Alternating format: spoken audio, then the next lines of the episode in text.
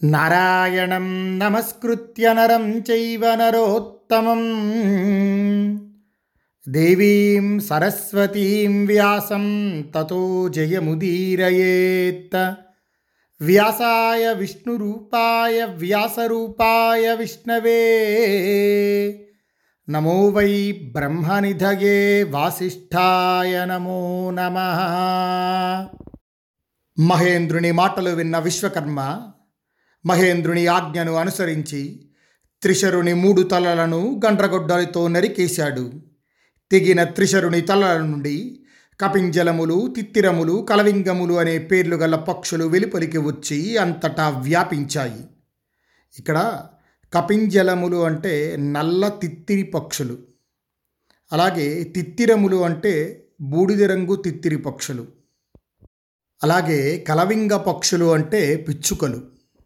ఏన వేదానధీతే స్మ పిబతే సోమమేవ చ తస్మాద్వక్త్రాద్వినిశ్చేరు క్షిప్రం తస్య కపింజలాహ విశ్వరూపుడు ఏ ముఖంతో వేదాధ్యయనం సోమరసపానం చేశాడో ఆ ముఖం నుండి కపింజల పక్షులు తటాలున వెలుపలికి వచ్చాయి. త్రిశరుడు ఏ ముఖంతో దిక్కులన్నింటినీ త్రాగుతున్నట్లు చూశాడో ఆ ముఖం నుండి తిత్తిరి పక్షులు వెలువడ్డాయి. సురాపానం చేసిన త్రిశరుని మూడో ముఖం నుండి కలవింగ పక్షులు గ్రద్దలు వెలువడ్డాయి. ఇక్కడ ఇంకొకటి గమనించాలి. ఈ కథ జరిగే నాటికి సురాపానానికి శుక్రశాపం లేదు. కాబట్టి బ్రాహ్మణత్వానికి తపస్సుకు అధ్యయనానికి సురాపానం దోషం కాదు. విశ్వరూపుని తలలను విశ్వకర్మ నరుకగానే ఇంద్రుడు చల్లబడ్డాడు స్వర్గానికి వెళ్ళాడు. విశ్వకర్మ కూడా సంతోషంగా తన ఇంటికి చేరుకున్నాడు. విశ్వకర్మ ఇంటికి వెళ్ళి జరిగిన సంగతి ఎవ్వరికీ చెప్పలేదు. ఎవరికీ తెలియకుండా ఒక సంవత్సరం గడిచింది. అప్పుడు పరమేశ్వరుని భూతగణాలు మా ప్రభువైన ఇంద్రుడు బ్రహ్మహంతాన్ని ఆక్రోశించాయి. దానితో ఇంద్రుడు తీవ్రమైన వ్రతం చేశాడు. దేవతలు మరుద్గణాలతో కలిసి తపస్సు ప్రారంభించాడు. బ్రహ్మహత్యా దోషాన్ని సముద్రాలకు భూమికి వృక్షాలకు స్త్రీలకు పంచి వారందరికీ వరాలు ఇచ్చాడు. తన బ్రహ్మహత్యా దోషాన్ని పోగొట్టుకున్నాడు. పరిశుద్ధుడై దేవతలు మహర్షులు లోకాలన్నింటి పూజలు అందుకొని సింహాసనాన్ని అధిరోహించాడు. ఇక్కడ అసలు విశ్వరూపుడు ఎవరు అనేటటువంటి కథ మనం తెలుసుకుంటే ఇప్పుడు శల్యుడు యుధిష్ఠిరుడు చెప్తున్న కథ బాగా అర్థమవుతుంది. అయితే మహాభారతంలో ఆ కథా వృత్తాంతాన్ని మనకు అందించలేదు. కానీ నాకు తెలిసినంతలో ఆ కథని చెప్పడానికి ప్రయత్నం చేస్తాను. కాస్త జాగ్రత్తగా అర్థం చేసుకోండి. ఒకరోజు ఇంద్రుడు సభ తీర్చి ఉండగా దేవతల గురువైన బృహస్పతి అక్కడికి వస్తారు. అందరి వద్ద పూజలు అందుకుంటున్న ఇంద్రుడు తన గురువు వస్తే లేచి గౌరవించకుండా ఉదాసీనంగా ఉంటాడు. ఆ విధంగా అగౌరవించబడ్డ బృహస్పతి బాధపడి తన ఇంటికి వెళ్ళిపోతాడు. ఆ తరువాత ఇంద్రుడు తాను చేసిన తప్పును గ్రహించి బృహస్పతి ఇంటికి బయలుదేరుతాడు. అప్పుడు ఇంద్రుడు తన ఇంటికి వస్తున్నాడని గ్రహించి బృహస్పతి ఇంద్రునికి కనిపించకుండా అంతర్ధానమవుతారు.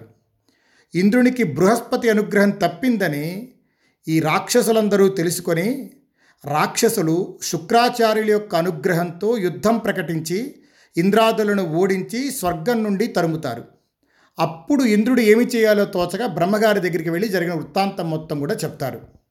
ఇంద్రుడు ఎప్పుడైతే ఈ విధంగా చెప్పాడో బ్రహ్మగారు ఈ విషయాన్ని గ్రహించి ఇంద్రునితో దేవతలకు గురువు అవసరం ఉందని చెప్పి త్వష్ట ప్రజాపతి కుమారుడైన విశ్వరూపుని వద్దకు వెళ్ళి గురువుగా ఉండమని అర్థించమని చెబుతారు. విశ్వరూపుడు చాలా పిన్న వయస్సులో ఎన్నో యాగాలు చేసి బ్రహ్మజ్ఞానాన్ని సంపాదించాడు. ఇంద్రుడు బ్రహ్మగారి సూచన ప్రకారం విశ్వరూపుని వద్దకు వెళ్ళి గురుస్థానాన్ని తీసుకోవలసిందిగా అలాగే తమకు స్వర్గం మళ్ళీ లభించే మార్గం ప్రసాదించి ఆ స్వర్గ సుఖాలు ఆనందించమని కోరుతాడు. ఇక్కడ విశ్వరూపుడు ఎలా ఉంటాడో మనం కథలో చెప్పుకున్నాం. విశ్వరూపునికి మూడు ముఖాలు ఉంటాయి. ఆయన ఒక ముఖంతో హవిస్సు ఇస్తున్నప్పుడు అన్నం తింటాడు. మనం ఇంతకుముందు కథల్లో చెప్పుకున్నాం హవ్య కవ్యాలని రెండు ఉంటాయి. దేవతలకు ఇచ్చే వాటిని హవ్యాలు అంటారు పితృదేవతలకు ఇచ్చే వాటిని కవ్యాలు అంటారు. ఇక ఆయన రెండవ ముఖంతో సురాపానం చేస్తాడు మూడవ ముఖంతో సోమరసం త్రాగుతాడు. యజ్ఞాలలో విశ్వరూపుడు మొదట తనకు తరతమ భేదం ఉండదని బ్రహ్మజ్ఞానం కలవాడినని తాను తన జీవనం పొలంలో పడిపోయిన ఒడ్లు ఏరుకొని జీవనం చేస్తుంటానని అంటాడు. నేను మీ కోరిక మన్నించి నేను గురుత్వం వహించి మీకు పౌరోహిత్యం చేస్తే మీ కోరికల కొరకు నేను యజ్ఞాలు చేస్తే నా బ్రహ్మ తేజస్సు తగ్గిపోతుంది అని విశ్వరూపుడు ఇంద్రాది దేవతలకు చెప్తారు. అప్పుడు ఇంద్రాది దేవతలందరూ విశ్వరూపుణ్ణి మరింత వేడుకుంటే వారి యొక్క కోరిక మన్నించి విశ్వరూపుడు గురుత్వం వహిస్తాడు. ఈ విధంగా విశ్వరూపుడు దేవతల గురువైన తరువాత అసురుల సామర్థ్యాన్ని అంచనా వేసి ఇంద్రుడికి నారాయణ కవచం అనేటటువంటి మంత్రాన్ని ఉపదేశం చేస్తాడు విశ్వరూపుడు. ఆ నారాయణ కవచ ప్రభావంతో ఇంద్రుడు అసురులపైకి దండెత్తి అమరావతిని స్వాధీనం చేసుకున్నాడు. అయితే ఇంద్రుడు అమరావతిని స్వాధీనం చేసుకొని ఆ అమరావతిలో ఉన్న భాగ్యాలను ఆనందించమని విశ్వరూపుడికి చెప్తే ఆయన అంటాడు గురువులకు శిష్యులే ధనం. కాబట్టి యజ్ఞాలలో హవిస్సులు తీసుకొని దేవతలందరికీ ఇస్తాను అని చెప్పి అంటాడు. ఇలా కొంతకాలం గడుస్తుంది. అప్పుడు విశ్వరూపుడి తల్లి అయిన రచన రాక్షస వంశానికి చెందింది. అందువల్ల అసురులు విశ్వరూపుని వద్దకు వెళ్ళి అసురులకు మేనమావ అయిన విశ్వరూపుడివి యజ్ఞాలలో హవిస్సులను ఇంద్రుడికి తెలియకుండా తమకు ఇవ్వమని కోరుతారు. అసురులు ఈ విధంగా కోరగానే బ్రహ్మజ్ఞానం కలిగి తరతమ భేదాలు లేని విశ్వరూపుడు రాక్షసులు కోరిన విధంగా ఆ హవిస్సులలో కొంత భాగం రాక్షసులకు ఇస్తూ ఉండేవాడు. కొద్ది రోజుల తర్వాత ఇంద్రుడికి ఆ విషయం తెలుస్తుంది. అప్పుడు ఇంద్రుడు యుక్తాయుక్త విచక్షణ విడిచి తన వద్ద ఉన్నటువంటి వజ్రాయుధంతో విశ్వరూపుని మూడు శిరస్సులను నరికివేస్తాడు. ఇది ఇప్పుడు ఈ కథతో మనం చెప్పుకున్న కథని లింక్ చేయాలి. శల్యుడు యుధిష్ఠిరి చెప్పే కథని. ఇది మహాభారతంలో ఉండదు కానీ అది తెలుసుకుంటే కానీ ఈ కథ అర్థం కాదు. ఇక్కడ ఇంకొక విషయం కూడా చెప్పారు. విభజ్య బ్రహ్మహత్యాంచ తాన్ వరైరప్య యోజయత్ వరదస్తు వరం దత్వా పృథివ్యై సాగరాయ చ. వనస్పతిభ్య స్త్రీభ్యశ్చ బ్రహ్మహత్యాం సునోదతాం తతస్తు శుద్ధో భగవాన్ దేవైర్లోకైశ్చ పూజిత. ఈ బ్రహ్మహత్యా పాతకాన్ని నివారించుకోవటం కోసం ఇంద్రుడు తన పాపాన్ని నాలుగు భాగాలుగా చేసి భూమికి స్త్రీలకు సముద్రాలకు వృక్షాలకు తలో పావు భాగం పంచుతాడు. బ్రహ్మహత్య పాతకం పాపం తీసుకున్నందుకు ఆ నాలుగు జాతులకు నాలుగు వరాలు ఇచ్చాడు. భూమికి వరంగా ఎక్కడైనా గోతులు తీస్తే ఆ గోతులు తమంత తాము పూడుకునేటట్లుగా. వృక్షాలకు ఎవరైనా మొదలు ఉంచి కొమ్మలు ఆకులు నరికివేస్తే ఆ వృక్షము లేదా మొక్క తమంత తాము పెరిగేటట్లుగా. నీటికేమో ప్రక్షాళన గుణాన్ని అలాగే స్త్రీలకేమో కామభోగాల ఎందు కొద్దిపాళ్ళు ఎక్కువ సుఖాన్ని ప్రసాదించాడు. ఈ బ్రహ్మహత్యా పాతకం క్రింద వారు అనుభవించే బాధలు కూడా ఇంద్రుడు చెప్పారు. భూమి కొన్ని చోట్ల పంటలు లేకుండా ఉండటం నీరు నురుగుతో ఉండటం వృక్షాలు జిగురు స్త్రీలకు ఋతుస్రావం. ఇలా ఈ నలుగురికి బ్రహ్మహత్యా దోషాన్ని అప్పచెప్పి ఇంద్రుడు పరిశుద్ధుడై లోకాలన్నింటి పూజలు అందుకొని సింహాసనాన్ని అధిరోహించాడు. మేనే కృతార్థమాత్మానం హత్వా శత్రుం సురారిహ త్వష్టా ప్రజాపతి శ్రుత్వా శక్రేణాధహతం సుతం.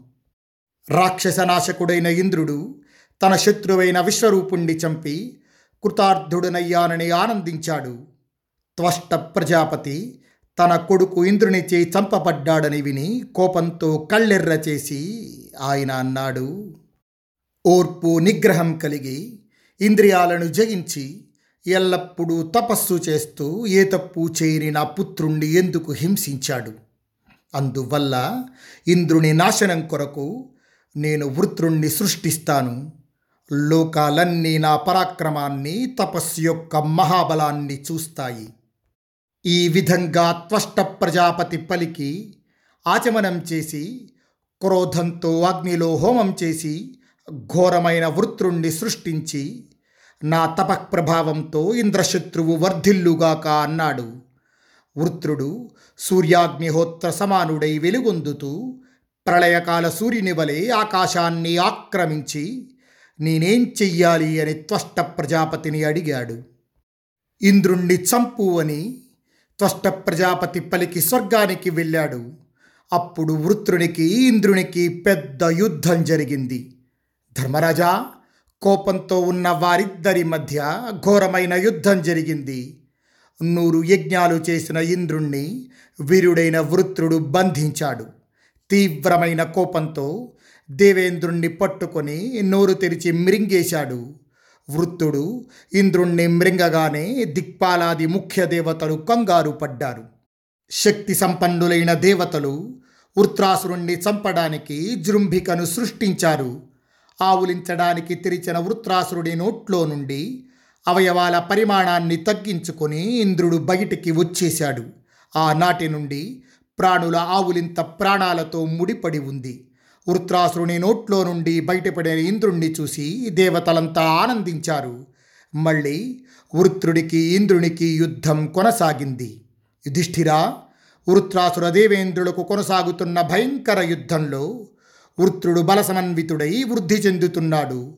త్వష్ట తేజోబలంతో దెబ్బతిన్న ఇంద్రుడు ఓటమితో వెనుదిరిగాడు. అది చూసి దేవతలందరూ చాలా దుఃఖపడ్డారు. భరతశ్రేష్ఠ త్వష్టృ వృత్రాసురుని దెబ్బకు కలత చెందిన ఇంద్రుడు దేవతలు మహర్షులు అందరూ సమావేశమై ఏం చెయ్యాలో ఆలోచించి వృత్రాసుర సంహారం కోసం మనోరూపంగా శ్రీ మహావిష్ణువును ఆశ్రయించి మందర పర్వత శిఖరంపై కూర్చున్నారు. అక్కడ ఇంద్రుడు దేవతలతో మాట్లాడుతున్నాడు. దేవతలరా వృత్రాసురుడు మొత్తం జగత్తును ఆక్రమించాడు. అతనిని సంహరించడానికి తగిన అస్త్రశస్త్రాలు లేవు. ఇంతకు మునుపు నేను సమర్థుడిని ఇప్పుడు అసమర్థుడినయ్యాను. వృత్రుడు అజేయుడని నా అభిప్రాయం మనకు ఎలా క్షేమం కలుగుతుంది? వృత్రుడు తేజస్వి మహాకాయుడు. యుద్ధంలో అతని పరాక్రమం అంతులేనిది. అతడు దేవతలను రాక్షసులను మానవులను మూడు లోకాలను జయించగలడు. కనుక దేవతలరా నా నిశ్చయాన్ని వినండి. మనం శ్రీ మహావిష్ణువు నివాసానికి వెళ్ళి ఆయనను కలిసి మాట్లాడి ఈ దుర్మార్గుణ్ణి చంపే ఉపాయాన్ని తెలుసుకుందాం. యుధిష్ఠిరా ఇంద్రుడు ఇలా పలికి దేవతలు మహర్షులతో కలిసి సమస్త ప్రాణులకు శరణ్యుడు మహాబలశాలి అయిన శ్రీ మహావిష్ణువు నివాసానికి వెళ్ళాడు. ఇంద్రాది దేవతలు వృత్రాసురుని వలన భయంతో దేవేశుడైన విష్ణువుని చేరి అనేక రకాలుగా ఆయన్ను ప్రార్థించారు. ఆ ప్రార్థనలు విని ఇంద్రాది దేవతలతో శ్రీ మహావిష్ణువు మాట్లాడుతున్నారు. దేవతలారా మీ అందరికీ గొప్ప మేలు తప్పక చెయ్యాలి. దానికి వృత్రాసురుడు నశించే ఉపాయం చెబుతాను. మీరందరూ ఋషులు గంధర్వులతో సహా విశ్వరూపధారి అయిన ఆ వృత్తుడు ఉన్న చోటికి వెళ్ళండి. సంధి చేసుకునే ఉపాయాన్ని ప్రయోగించండి. తరువాత వానిని గెలుద్దాం. సురోత్తములారా నా తేజస్సుతో ఇంద్రునికి జయం లభిస్తుంది. నేను వజ్రాయుధంలోనికి అదృశ్య రూపంలో ప్రవేశిస్తాను. ఋషులు గంధర్వులతో కలిసి త్వరగా వృత్రుని దగ్గరకు వెళ్ళండి. ఇంద్రునితో సంధి కుదర్చండి.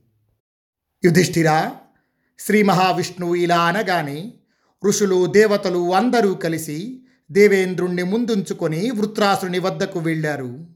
తన తేజస్సుతో పది దిక్కులను వెలిగిస్తూ వేడెక్కిస్తూ సూర్య చంద్రుల వలె మూడు లోకాలను వెలుగులతో నింపుతున్న వృత్రుణ్ణి ఇంద్రునితో సహా దేవతలందరూ దగ్గరకు వెళ్ళి చూశారు. అప్పుడు ఋషులు వృత్రుని ముందుకు చేరి నీ తేజస్సు ఈ జగత్తు అంతా వ్యాపించి ఉంది అంటూ ప్రేమైన మాటలు మాట్లాడారు. మహాబల ఇప్పటి వరకు నీవు ఇంద్రుణ్ణి గెలవలేకపోయావు. మీ ఇద్దరికీ యుద్ధంలో చాలా కాలం గడిచిపోయింది. దేవతలు రాక్షసులు మానవులు మొత్తం ప్రజలు మీ వలన బాధపడుతున్నారు. వృత్రాసురా ఇంద్రునితో నీకు శాశ్వతమైన సఖ్యం కుదరాలి. నీవు సుఖాన్ని శాశ్వతమైన ఇంద్రలోకాలను పొందుతావు. ఋషులు ఈ విధంగా పలుకగానే ఋషుల మాటలను విని మహాబలుడైన వృత్రాసురుడు వారందరికీ తల వంచి నమస్కరించి వారితో అన్నాడు దేవతలారా మహర్షులారా గంధర్వులారా మీరు చెప్పినదంతా విన్నాను. నా మాట కూడా వినండి.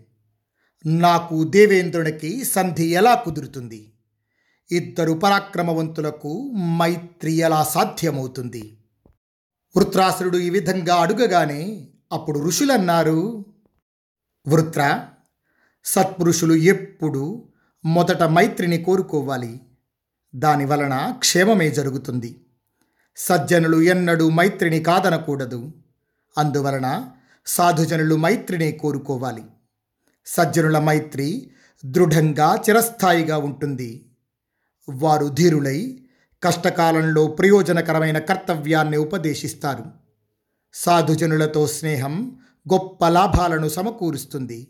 అందువలన ధీరుడు సత్పురుషుణ్ణి చంపుకోకూడదు. ఇంద్రుడు సత్పురుషులతో గౌరవింపబడుతున్నాడు. మహాత్ములకు ఆశ్రయమిస్తున్నాడు. సత్యవాది మెచ్చదగినవాడు.